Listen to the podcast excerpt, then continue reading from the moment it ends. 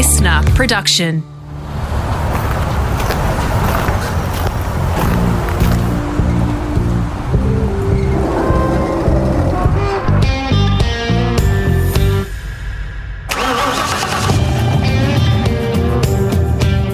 G'day, it's Rusty here, all set for part two of my podcast with touring car racing legend Jim Richards. If you've arrived here and somehow missed part one, do yourself a favour, as Molly Meldrum would say, and give it a listen. How religious beliefs for another competitor actually opened the door to a drive in New Zealand for him. A signature car in those early years, how a deal was stitched together to buy it and build it the challenges of racing at Bathurst for the first time, memories of competing against household names on this side of the ditch, doing business with Bob Jane, and a whole lot more. We begin part two by winding the clock back to his first dealings and recollections of the King, Peter Brock. The first meeting I had with, with, with Brocky, apart from you know walking around the pit area, because the touring cars and sports sedans were never on the same program. Mm-hmm. Sports sedans had their own. Yep, they were huge. A bit, bit like the, the Shannon's mm. um, deal series, yeah, where then the V8 supercar. So you didn't, pick, but sometimes you did. And I only knew Brocky from saying from not, from sort of nodding because I wasn't driving touring cars, mm. and, and they probably didn't have an interest in sports sedans. But sports sedans were big were, at, at the, in the old days. Mm. And um, apart from nodding to him, but anyway, we both got invited, not together, but just separately, mm. uh, to go to Perth. And I was to race a race with the Falcon, guy with the Falcon two door, mm-hmm. in the 300 kilometre race that they used to have there. Yep. And Brocky was going over to race with Wayne Negus in a, in a Torana, Holden him Torana. Mm-hmm. And um, we got over there and we did the race. And I still hadn't had much to do with him because you know he was up there, we were down here and battled away. And um, on that particular weekend, the pilots went on strike. This is the this is the big uh, this is the big run across yeah, the, yeah. the, the Nullarbor, isn't it? Yeah, yeah, yeah, exactly. And it was uh, so anyway, we had, we had to get back to Melbourne because he had something to do the following weekend, and I had to go to Brisbane to race the Mustang. You garnered a Ford, didn't you? Two of all things. He was in a Holden, but you garnered a Ford. No, exactly. One of the official, officials there knew a Ford dealer that would would on sell a car over there. Yep. She said, take this an XB XB four door, six cylinder. And at the time, Bev had Jamie as a baby. Yep. So she was in the, in the, in the in the back seat. And Jamie was set up there. And we got the uh, the XB Ford, and um, we introduced ourselves then. Obviously, then we chatted away and we got to know each other a bit better. But uh, we drove, drove non-stop, apart from picking, filling with petrol. And uh, when Brock got tired, I'd drive. When I got tired, he'd drive. And we just filled up petrol. And we got over to um, to Melbourne. And then I had to drive to Brisbane. yeah. Was the was the run to the I mean, statute of limitations has probably passed on this now, but the run to Melbourne was pretty handy time wise, wasn't it? Was it? Oh hell yeah! Like we we, we Brocky was actually scary. I mean, he like there was so many kangaroos on the road and that, and in the middle of the Nullarbor, it was sort of a, not not loose metal, but it was sort of a dirt, dirt. Yeah. And um, there was kangaroos everywhere, and he was going past them. You know, and I was, God, bugging me. We're going to have a run into one of these. Anyway, we didn't. We missed them all, and. Um, I, I, I, didn't even bother, you know, counting out how how long it took. But uh, you know, it was, it was, it was, good, good memories. Good memories. Great memories. I mean, you clearly formed a you know a good relationship and things like that yeah, through yeah. that.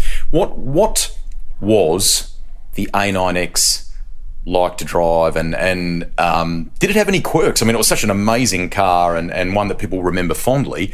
But did it have any little quirks? No, not really. I mean, I um, the first year up there in '78, um, I think I did six laps of practice, and that's all. Chepo said, that's enough. You're, you're, qualified now for the race. That's it. Yeah. And Brocky, Brocky would have only done 12, 15 laps. And the car, they polished the car and they cleaned all the aluminium, shiny aluminium up and, you know, check, checked it over. And, um, and but to drive, I'd, I'd, only been used to sports sedans basically and a few touring cars, but mm. they, were, they were way ahead of anything that I'd driven before. Mm. They were really handled good, went good, stopped good, did everything fine. Mm. Amazing, amazing car. Did you ever have you have you either either come across or maybe even you witnessed someone else do it? Any kind of secret squirrel stuff? Did did someone don a helmet to cover for someone else to to qualify for a race or or anything along those lines back in those days? no, no, not that I know of. But but I'm sure Skaife won't mind me telling. When he drove, he drove, he drove with the guy in a, the Gazelle at Bathurst, right? And the guy was just not on the pace, and they wanted to move up the grid a little bit. So Skaife put his helmet on, went out and did a practice session. awesome, awesome. I, I, didn't know Skaife then, yeah. but I, that's the stories that I hear back yeah. you know, from Skaife. From Skaife, I love it. You, you had a, um, I mean, there's there's another great one. I mean, he talks about you teaching him so many great things in in touring car racing as he was coming up as a as a young bloke. Was that just you by nature? Was it a conscious thing that that you know you wanted to do, or maybe Fredo even asked you to do to help this young bloke out and take the next step? No, no, no. He was he was in in our team, and I was a driver who had a lot more experience. And uh, if, if every car says, "Jesus, you're flying," through those that, that, turn there, I just you know, and I'd say, well, yeah, well, you know, how'd you do it? I said, just keep my foot flat and turn around the turn and go around the corner. That, that's that's an example of what we would say, yeah. because we we didn't have a lot of um, data logging systems then. I mean, all, the first data logging system that I'd, I'd seen was um, oh, the, the, we had they had in the GTR. Um, like a stack dash or something or other, was it? Yes, a, like like a stack dash, but you could download mm-hmm. different things, and um, I didn't used to worry about it, but Skaife would pour over it, you know, and. Okay. Uh, and and I, I would take it because I, I just I didn't understand them. And uh, in my, my era, if you wanted to go faster, you tried harder. Yeah. And um, so Skaife would be pouring over the, all the, the, the corner speeds and the data and everything.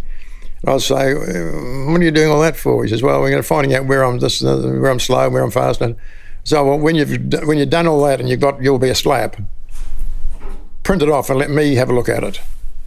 And so Skaife would, he would, him and his engineer would get the car, his car done, and then the, the quickest lap he'd done, and print it off and let me have a look at it. And then I said, well, print my lap off, and I can see where I'm slow or where I'm faster or whatever. Mm-hmm. And uh, I said, because there's no sense in blasting around the track knowing you're slow on, say, turn 2 mm. But, but wearing the car out for the rest of the lap when you're, when you're faster or as fast mm. in that position. So that's what we did. He print out the um, his lap and my lap and we'd say, shit, you know, you're faster than me there. And, oh, you know, you're not as quick here and this and that. And we'd have, we'd have a good time talking about it because it was just, you know, how the hell did you get around that fast? You know? hey, he tells, he's shared it on the podcast, and it's one that, that um, many fans will have heard before if they've been to a, to a dinner or, or whatever. Um, unfortunately, he had that role at Adelaide one year. Yeah. And, uh, Fredo's radioing you about about where's his car, what state's the car in, etc., etc., and you were kind of required to um, fire back a report to him. This is quite this is quite funny, and you used an analogy to describe, no, didn't you? when I the, the, first time I ever drove the HR31 in, in '89, mm. just just to have a drive of the car to see what it was like. excuse me, got a frog in my throat. Um, was it Winton and uh, Skaife went out and checked the car out, make sure it was all, everything was pointing the right direction. And came in, yep, no problem, she's all good. So I hopped in and had a run, and, and uh, all of a sudden, I was, I'd done about a lap or so. All of a sudden, this thing on the on the on the on the stack dash started flashing. And I thought, what the hell's going on here? And anyway, so I slowed right down and had a look, and, and it was flashing. And I th- said to uh, came in and said to Fred, "Listen, that, that the, the light's flashing. I haven't sort of been able to work it out because I'm too busy looking at the road." Mm. But um, he said, "Oh, yeah, oh, yeah, didn't, didn't tell you." The boys having a bit of a, a bit of a laugh. He said, um, "When you join the team, if you lock a brake or dent the car, you owe the boys a slab." and on this, the, the, the, the flashing light, in the light was slab slab, slab. so if you locked a wheel up, you know, uh, they'd say, hey, I was, I was a slab. Yeah. So, um, but when we went to Adelaide, Skaife uh, had a brand new car. I had my car, Skaife had the the, the, the, the next car that was built. Yep. Um, and we just got out for practice, and it was the first lap of practice. And um, anyway, I'd, I'd, I'd gone out first and, and gone around the track. And next minute, well, you know, like when I was halfway around the track, Fred said, "Oh, Skaife said I had a bit of an off." He said, um, next time you go around, just just check check how it is and give us a report back. And uh, so I went round and oh my God, the bloody thing was upside down. Skaife was, you know, like he wasn't hurt, but he was, you know, like bruised and battered all over. Yeah. And um, anyway, we got past the incident, and I pressed the button and said to Fred, "Jesus, Fred, um, it doesn't look good." He, Fred said, "How many slabs would you owe me?" And I said, forget about the slabs, you, you owed you a small bottle shop. Fantastic.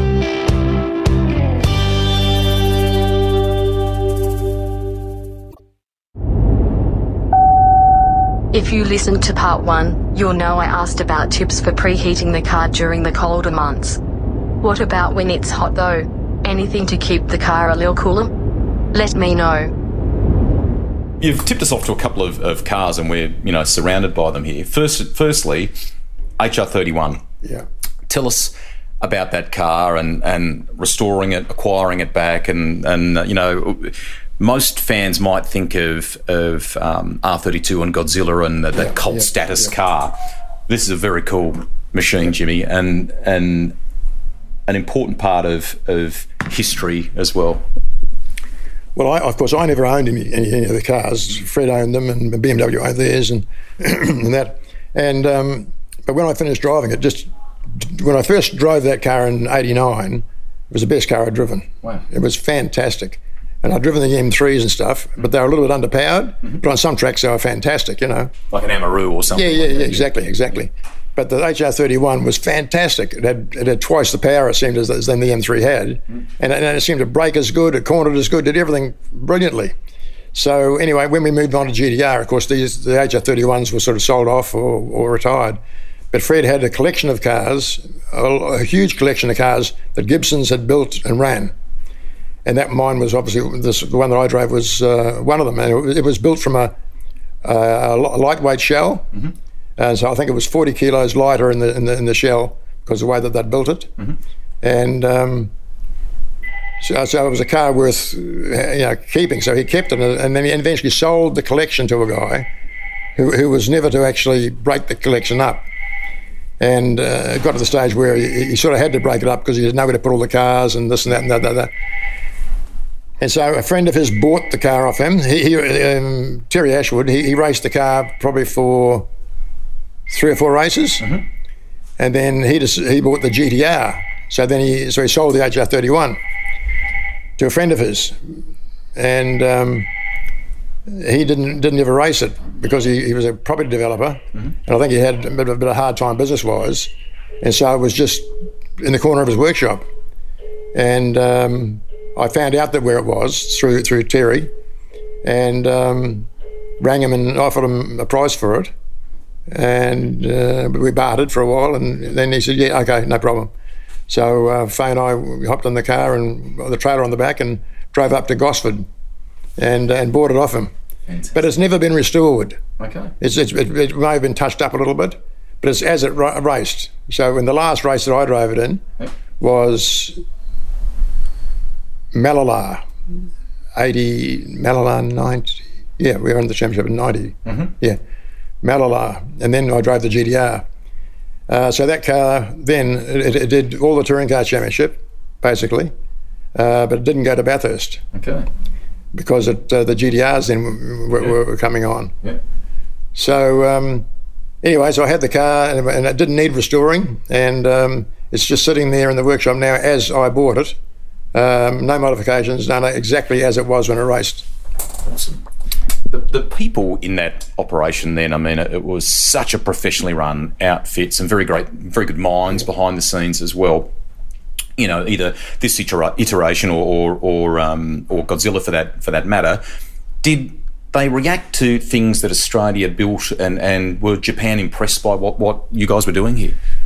Well, the, the, the, the, story goes with Fred that uh, he wanted to take the GTR to uh, to Japan with Skaife to run it with a Japanese guy. And um, the head of motorsport in Japan sort of got wind of that Fred wanted to come over and this and that, and said just quietly to Fred one day, whether it was on the phone or in a, in a letter or I don't know, Mr. Gibson, Fred, you you look after Australia, we look after Japan. Hmm. We would rather you lift your car at home. Okay.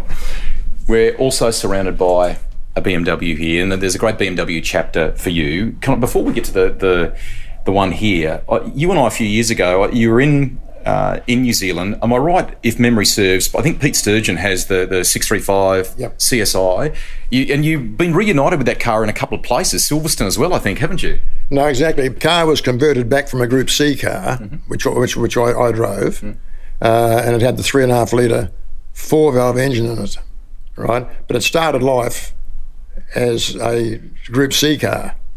Now, when the Group C dropped out and just Group A came in, Fred got uh, sorry, um, Frank Frank Gardner. Frank Gardner Yep. converted the Group C car to a Group A car, and then sold it. Mm-hmm. And it was sold to I think Jim Keogh, I think, or something. Anyway, then different guys owned it in the, in the time, and then it was painted back to the colours of the JPS car as it was, but no one really knew that it was the Group C car made into a Group A car. Wow. And the only only way you could tell basically was really it still had a hole in the roof to bolt the camera on, the periscope camera. Okay. Um, so anyway, so Pete rang me, and, and it was and it, it was the Group A car the, when Pete bought it. He rang he rang me. I didn't I didn't know him from a bar of soap. He, and I knew he was involved in motorsport because of the way he was talking. And he said, uh, "Oh, Pete Sturgeon here, Jim. I'm just I, I own the BMW you used to race." I said, "Oh, great, no problem. How's it going?" He said, "Oh no, all, all, all, good." He said, "But I want to know if you'll come out, come back and r- race it for me." in the Wellington, no, not the Wellington, in the um, Silverstone Classic. No, no, no, no, no, no. It was um, Tony's circuit, Oh, Hampton Downs. Hampton Downs. Yeah. yeah. And I sort of said, I didn't really know, and oh yeah, yeah, okay, okay, okay. He's all right. Well, you know, we'll, we'll organise it. I'll get a ticket ready for you, and da da da. So I went over and drove it at Hampton Downs, and uh, it went fantastic, really good. And uh, we won a race in it, this and that. And while we were over there, it was, it was the, the, the meeting that they celebrate BMWs. They had a, they had sort of, sort of had a, a celebration of something or someone each year. Yep. And there was a lot of BMWs there. And Pip Barker, who actually built the Group C car, bearing in mind this was now Group A, Yes. right? He, he came over as well just to, to see things that were happening and everything. And there was a few BMWs around that he was of looking after. And he uh, he walked up and said, you know, I, I, of course I knew him well. He said, Pip, how you going, mate? Good, good. He said, um, oh, what's this, wh- wh- which, which is this car? And I said, well, I'm not sure. Um, I, I, I think it could be the Group C car. I don't know. He said, so he, he says, I'll have a look. Had a look around it, a hole in the roof. da. He says, this is the Group C car converted back to Group A, which we did when the when Group C stopped. Amazing. And so Pete said, what, what, what are we talking about? And um, I said, this is actually the Group C car, which was built to run in Group C with a different engine and da, da, da, da, big wider wheels. And Pip said, yeah, oh, Jesus, it'd be, be great it'd be great one day to, to, to convert it back to the Group C car. And, Pete said, well, you know, and this may have taken a day or two over a weekend. And um, what would it cost to uh, to convert it back? He said, oh, I, I don't know. It'd probably cost you a fair bit. He says, I'm keen to do it. Terrific. And uh, we said, well, it'll, it'll be the only 635 with a four valve motor that raced in Group C in the world. and it was just the fact, so he, he, he, he rebuilt the car back to Group C, cut the mudguards out again, put the flares on. Yep. And it was absolutely magic. It was just fantastic. And of course, it was better to drive now because it had a lot, lot better tyres. we, were, we were on crossply tyres when this car now could run radial. Yep. And it was, it was just a brilliant car. Yeah, really, really good. I I love the way you identified it too, and then then you know encouraged him to put it back to that spec. That's awesome. Beside us is a magic little little four, the l- little M3. Um, people will fondly remember that car too. Just just if you if you can, like what does it rev to? What, what did what did you have to do? I mean, it was great at little places, I guess, like like an Amaroo Park and so on. But you could hustle them, couldn't you? Oh no, certainly. I mean, uh, in the M3, I think, like Amaroo Park, for instance, in those days, it was a fantastic little track, which is not there now. But the touring car race for the championship was were only one race, seventy-five laps. And so, you, no, no cool suits, no nothing. You just had to ride the thing for 75 laps by yourself. and um, it was light, light on tyres because it didn't have a lot of torque. It had lots of lots of well, not lots of power, but it had, all its power was up top. And it was just like a just like a, a little go kart. It was just brilliant. It had great grip. It didn't have a lot of power, yeah. but it made up for it under braking in the turns. And um, and of course, I drove the M3 before I drove the HR31. And so I compared the HR31 with the BMW, and it was just a bigger and better thing. thing. Yeah, yeah. But the, the, M3 was brilliant. And during that year, I drove three cars in the in the championship because the um, the Frank had an order to, to sell cars, mm-hmm. right, by John uh, John Fairhall, New Zealand BMW agent, mm-hmm. mad motor racing fan, for Trevor Crowe, a Kiwi racing driver, he's a really good driver, for him to, to drive. So he bought the 635 off Fred, uh, off Frank, Frank. and uh, eventually he wanted an M3 to compete in the Australian series and then take it back to New Zealand. And um, Frank said, "Well, yeah, I, I, can do that," but I said, we, "He said we might have to use it in a couple of races." He said, "That's all right," because he said, "I want you, to, I want Jim to test it anyway to make sure it's all right. tickety boo and everything." So we actually, the, the cars were built in, in Sydney because Frank was uh, did all he could to prove that he could build a better car than BMW. so what he did was he, ordered a body shell from from BMW Motorsport. And then looked at the body shell and thought, we can do it for half the cost.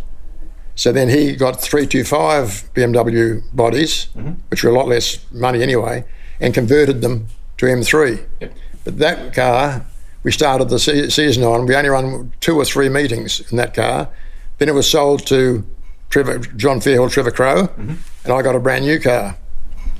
But that car there had the BMW factory chassis number on it, and it's the only one in, in the country virtually that, that's got that chassis number because it was built by BMW in Germany. Can you recall the first time you drove Godzilla, where you were, your first reaction, and you know we saw it as this sort of state of the art step up in, in some respects, but was it massively different as a race car to you, or, or did it not feel that way? Well, it, it, compared to the HR31, it felt like it had miles more power, which it did, but it was but it was like 300 kilos heavier mm-hmm. than the HR31.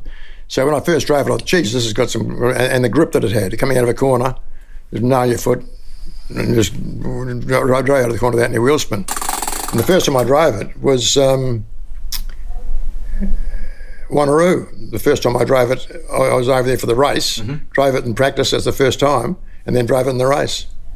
Amazing. but it had the, uh, what did it have? It had brake problems and gearbox dramas because it had an old five-speed gearbox in it. Nismo didn't have a six-speed for it, and so the gear change was all terrible, and the ratios were bad, and it wasn't that nice to drive, but it was all right. Yeah. By Oran Park, the last round of the championship, Skaife and the boys had fixed it all up, so it was really, really good. Mm. And then it felt, you know, I mean, I enjoyed driving the HR31 more than the Godzilla. Okay. Because with Godzilla, you were going to win. Mm someone in the GTR was going to win, and it was normally us. Mm. And that wasn't as, wasn't as much fun as driving the HR31 and trying to beat Dick Johnson in his, in his Sierra mm. because we were way, way underdogs. Mm. Uh, so, yeah, but the, the, GTR was fantastic, no, no problem. But, but I, I like that little car better. The satisfaction of, of yeah, the. Of... Less horsepower than the Sierras and the Commodores. Mm. Um, you know, it, it, was just good fun. Yeah. Jimmy, I mean, you and I have talked about it in different media places before. It's been it's been well covered. I was a I was a you know younger bloke under the podium in '92 that year, and I sort of had the blinkers off and observed the whip up in, in tension, if you like, among the, the fans yeah, underneath yeah. The, the podium. Um, how much did that that energy at the time? Because it seems so out of character for you, uh, and did, did the impact, that energy from the crowd, the negativity from the crowd, and and how much did you then realise the moment that it happened, the impact that you'd had? No, I didn't realise any impact at all. I just, uh, you know, we got out on the, on the dais. Basically, there was there was beer cans and bottles being thrown, but not not all the time at us because I think Neil Crompton. Crompo did the bird, I think. Price, it was third, so he was first out on the dice. And then there was Dick, and of course he built everything up. And then there was us, and we got fired. There, there, wasn't a lot. There was a few, you know, quite quite a few, but not, not nothing major. Did Skaife want to put beer cans in the yeah, pockets yeah, or something? Skaife, we, we had the uh, the uh, leather jackets that they we, we won in the Top Gun shootout. Yeah. And he was loading the pockets up, and I said, "Nah, forget it. We'll just go out there. We'll say hello, and we'll, we'll be back drinking a beer in half an hour, a few minutes." So anyway, so he, he did, and as we got out, Jesus, I was dodging a, a can or two. And uh, then when when we got to say the, the, the, crowd were yelling the whole time. They didn't they didn't quieten down once for anyone to talk. Yeah. Uh, they might have quietened down when Dick spoke, but he revved them up even harder. Yeah.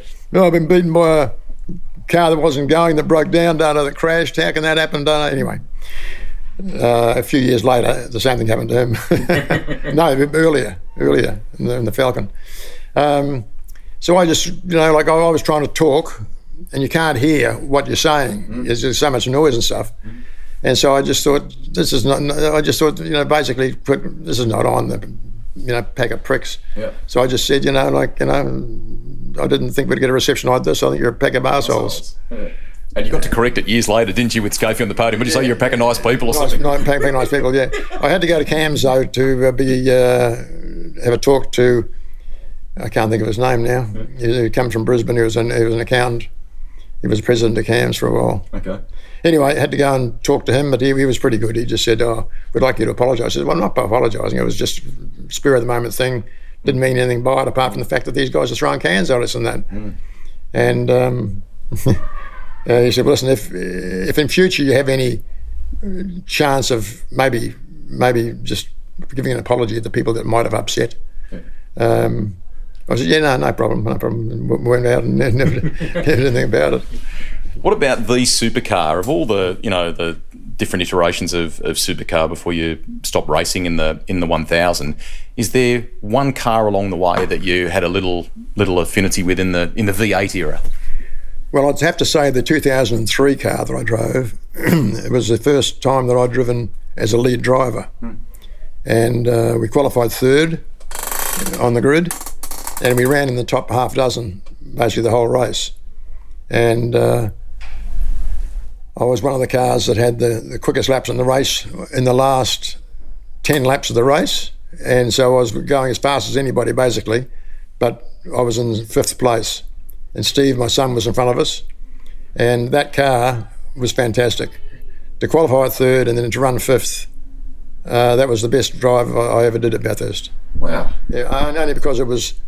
I, I wasn't driving V8s. Mm. I drove. I drove it once a year. That was at Bathurst. Mm. So uh, it was, and the good thing about it was being the lead driver, you got about four or five sets of brand new tyres, which I'd never driven on a brand new tyre before. Did it become a conscious thing uh, at some point, just because of, of um, you know, you talked about it being uh, not a full time thing for you and, and younger person's game, perhaps? Did it get to the point where you went, I, I, I can't keep doing that? The, the calibre of the competition, the, the, you know, maybe it wasn't going to, to be an enjoyable thing for you on that basis then? Basically, when Skaife, I, I drove the Skaife, two, sorry, 2002, Mm-hmm. and then 2003, I drove the Tony Longhurst. And then I was, he, Skaife said, well, why don't you come back next year and lead driver for the, the car and the team because you've got some young, young guys who are going to give a chance, Mm-hmm. but we just don't want them to completely go out of control. Mm. The first guy that I drove with was James Courtney, Mm-hmm. And uh, he popped it in the wall on his lap. Um, and then I drove, and, and by that time I realised that if I, I was, my own personal view was that if I couldn't qualify in the top ten, Mm. I wouldn't I wouldn't bother Okay. because I, I, I, I only drove the car at, at Bathurst, and you know. That's a big mission, Jimmy, else. isn't it? That's hard then, isn't it? Well, well, yeah, but you didn't, didn't sort of think about it as that. Fortunately, you know, Skaife was in the lead car, and so whenever he'd say to me, "Did you want them done to your car?" No, no, no. Whatever they do to your car, just do to mine. And so he would uh, come and say, "What's your car like around turn three or turn two?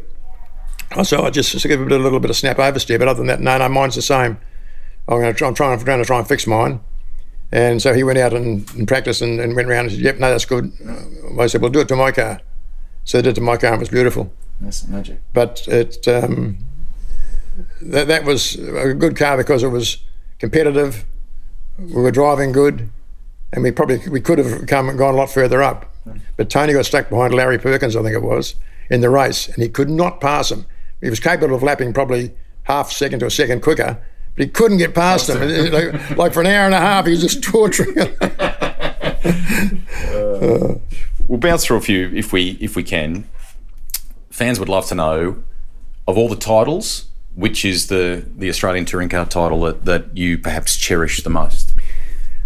Well, to be honest, um, I suppose realistically, the first was fantastic mm-hmm. because it was it was we did we only won two or three races in the season, but ended up winning the championship. That was in the BMW. Mm-hmm. Uh, that was the six three five, and then the M3 was another good one. But then the uh, the first of the Nissans, the HR31, we'd done in '99, but hadn't. Skaife and I got third in that. Then when the GTRs came, it was too e- it was too easy, mm-hmm. you know. So mm, I, I, probably 2002 when Skaife and I won, mm-hmm. I knew that I wouldn't win another one mm. because I, I, I, wasn't going to get the opportunity. I, I didn't drive the car enough, and um, from then on I was in the second car, not not not a lead driver in the mm. second car, but um, I was there after 2003 to help the young guys sort of get the, get yeah. to grips with it. Yeah. And uh, I thought to myself, in 2006, I think it was. Yeah, I, I, I retired the car. I clipped the clipped the the Armco as I went past it out of the, out of the dipper mm-hmm. and bent the steering. The minute I did that, I said, that, that that's it. That's it. I mean, and, and, and, and, not because I thought I was past it. Mm. The fact is that it was a good reason to stop okay. driving touring, you know, driving supercars. Okay the car. I mean, you've driven in your career some amazing cars. I mean, there's even been truck racing, NASCAR, AUSCAR, uh, dabble in Formula 5000. What What is the car? Well, I think even 20 plus Porsches or something over, over time, yeah. too, isn't there? Is there one car that you sort of think, you know, that is just me to a T? well, I suppose I really enjoyed the uh, Carrera Cup cars yeah. because they were they were little race cars, and that was what I was driving at the time when you know, I, wasn't going to go and be a V8 supercar driver yep. in a series again. Yep. So I really enjoyed the Porsches because they were so good. You didn't have to do anything to them. Mm.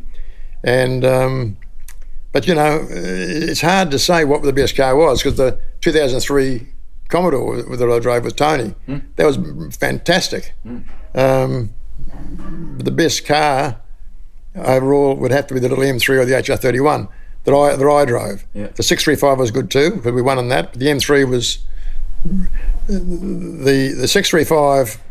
We were favourites from the minute of the first drop of the flag in the first race mm. because we got a car that was ready-made Group A touring car. Yeah. Rocky and Dick and all the guys had to build their own cars, and so they were a little bit behind the eight ball. Yeah. They're still quick, but um, that was that was sort of too easy. Basically, knew that if you played your cards right, you were going to win. Was there a car that you either didn't get the chance to drive that you would love to have, or maybe even a little a little secret story, Jimmy, where maybe you're at a practice day or a test day or something, and someone said, "Hey, do you want to have a drive of this?" That that you know um, people perhaps don't know about. You know, did you drive an RX-7 or something? Did you you know things like that? No, but the only thing that one thing I do remember is my first meeting at Lakeside. Uh, this is back in the sports sedan days. Yeah. Was um, for Sidchrome. And Sidchrome in Brisbane had a petrol account with a Shell service station in Woolloongabba. And the service station was owned by Dick Johnson. so I didn't know Dick, but I, I, I, was introduced to him because he let us use his workshop to work on the car. Yep. Basically gave us a key and said, no, where, where you go. And um, at Lakeside that day, he was driving, i I'm pretty sure it was a yellow XU1, mm-hmm. sponsored by Zupps or something. I, I can't think now anyway. Mm-hmm and he was just driving that in the in the support categories to the sports sedan race. And uh, we were parked close to each other, and we were having, you know having a chat now and again about nothing. And he said, "You ever driven an XU1?" I said, "No, not really. You know, I used to do years ago. I did, but not not over here." He just hop and have a have a run. I said, "What?" now I brought that up with him the other day. And he said, "Oh shit, I can't remember that." so he let me have a drive of it. You know, that uh, it was good. Awesome. Was there a was there a, a deal to go and race with someone, or or you know a potential plan to go and do something that maybe didn't come off that you would love to have, have seen come together? But I mean, I, I, that question is a, a little. Um, because you've done some amazing things, I would find it hard to think yeah. that, that, that, nothing came together. No, I, I never. Uh, Well, the, the one thing that didn't come together, the twin cam Escort I drove in New Zealand belonged to a guy called Jim Carney, the loveliest guy you could ever meet, an elder, el- elder guy. He was probably 50 odd when I was 20.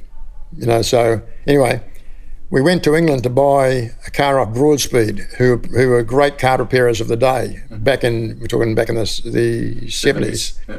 the uh, late sixties, and we paid a deposit. And we both flew over there to test the car, and uh, it was driven by a guy called John Fitzpatrick, who you know who heard of, and it was dressed up in the Castrol colours when they, were- they were competing in the the um, British Touring Car Championship.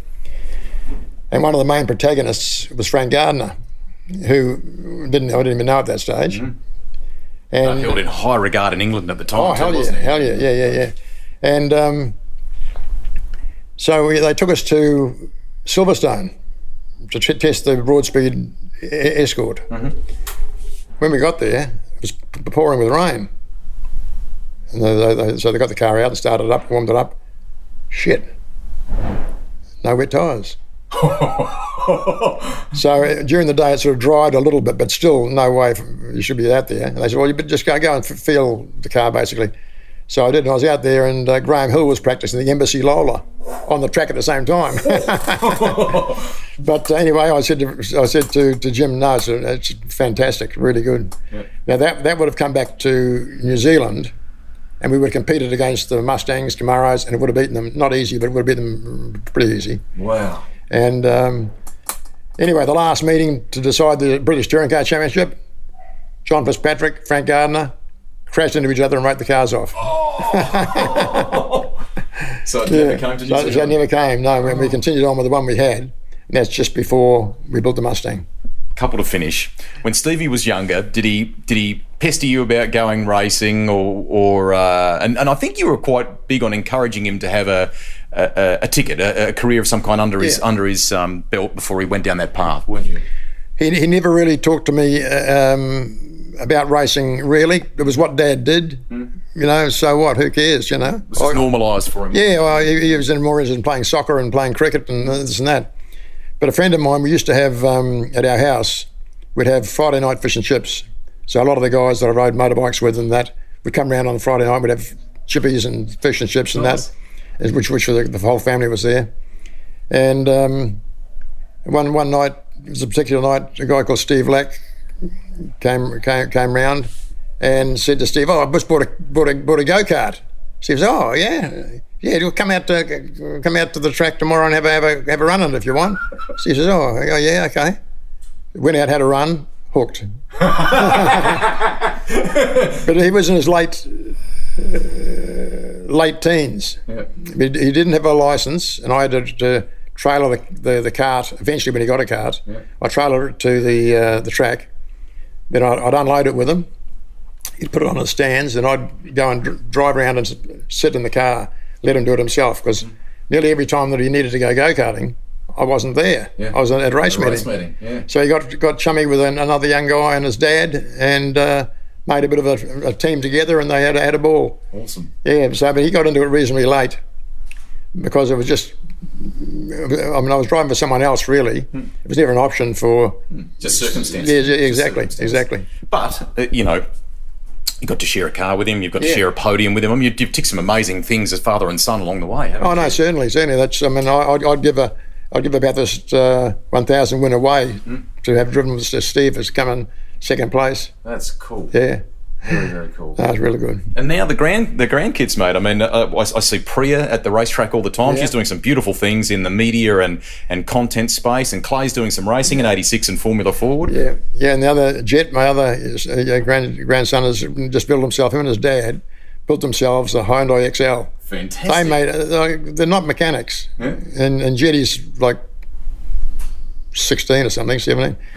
He bought the uh, the Excel for eight hundred bucks out of his own money from working at the supermarket, and him and his dad built it, Craig, and they just they went out of practice day the other day, which I couldn't go to, but I'll go to the next one. And so he's he's starting out As well. but uh, they're doing it because they love it. From a from a little fella, Jet knew every V8 supercar driver, every V8 supercar sponsor, everything, and I, I didn't know them. passionate. passionate. I love it. Can we finish with a couple on a almost a little bit of a, a selfish note? When you know some of the first dealings that I had with you. Firstly, super touring. In in the the transition between Volvo 850 and and S40, um, I mean the the arms race, the development race in England was was massive. Those little S40s in the end were a very cool, very impressive little race car, weren't they? Certainly were. I mean, one of the best cars I've, that I've driven was the S40, mm. and especially around Bathurst, it was just an absolute beautiful to drive. You, you wouldn't have, you wouldn't have known it was a, a front wheel drive, car. Mm. Really, really good. And um, I, I, really enjoyed Super Tourers. It was mm. terrific. I did. I don't know if you remember. there was a GTP race one day. We were at Winton, and you and, and Johnny Bowe were battling away pretty pretty fiercely.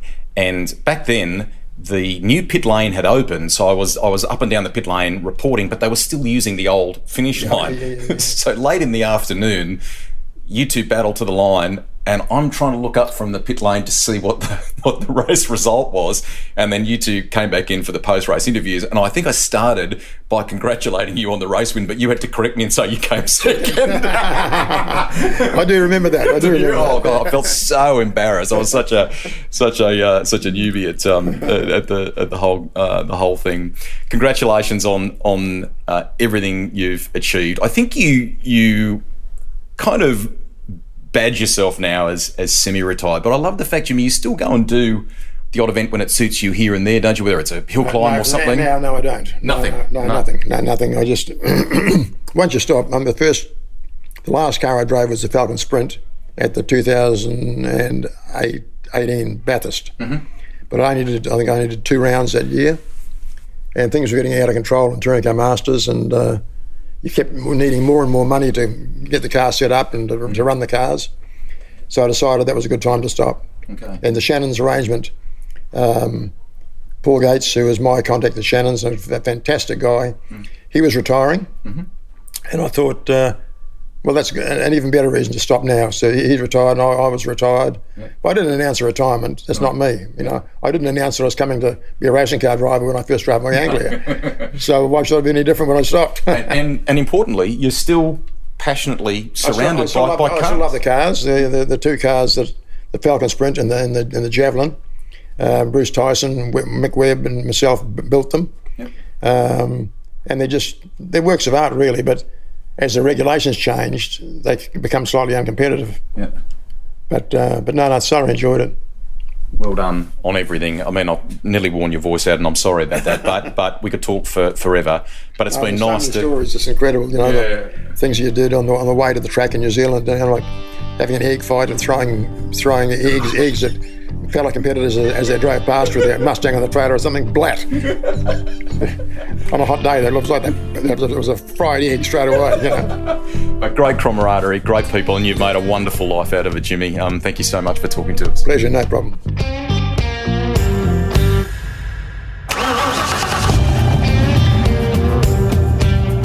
Rusty's Garage is written and presented by me, Greg Rust. Series editor and producer is Ed Gooden audio production by Darcy Thompson. If you've got a guest suggestion, get in touch with me via social media. The Garage. It's where a journey begins with a tank full of passion fueled stories.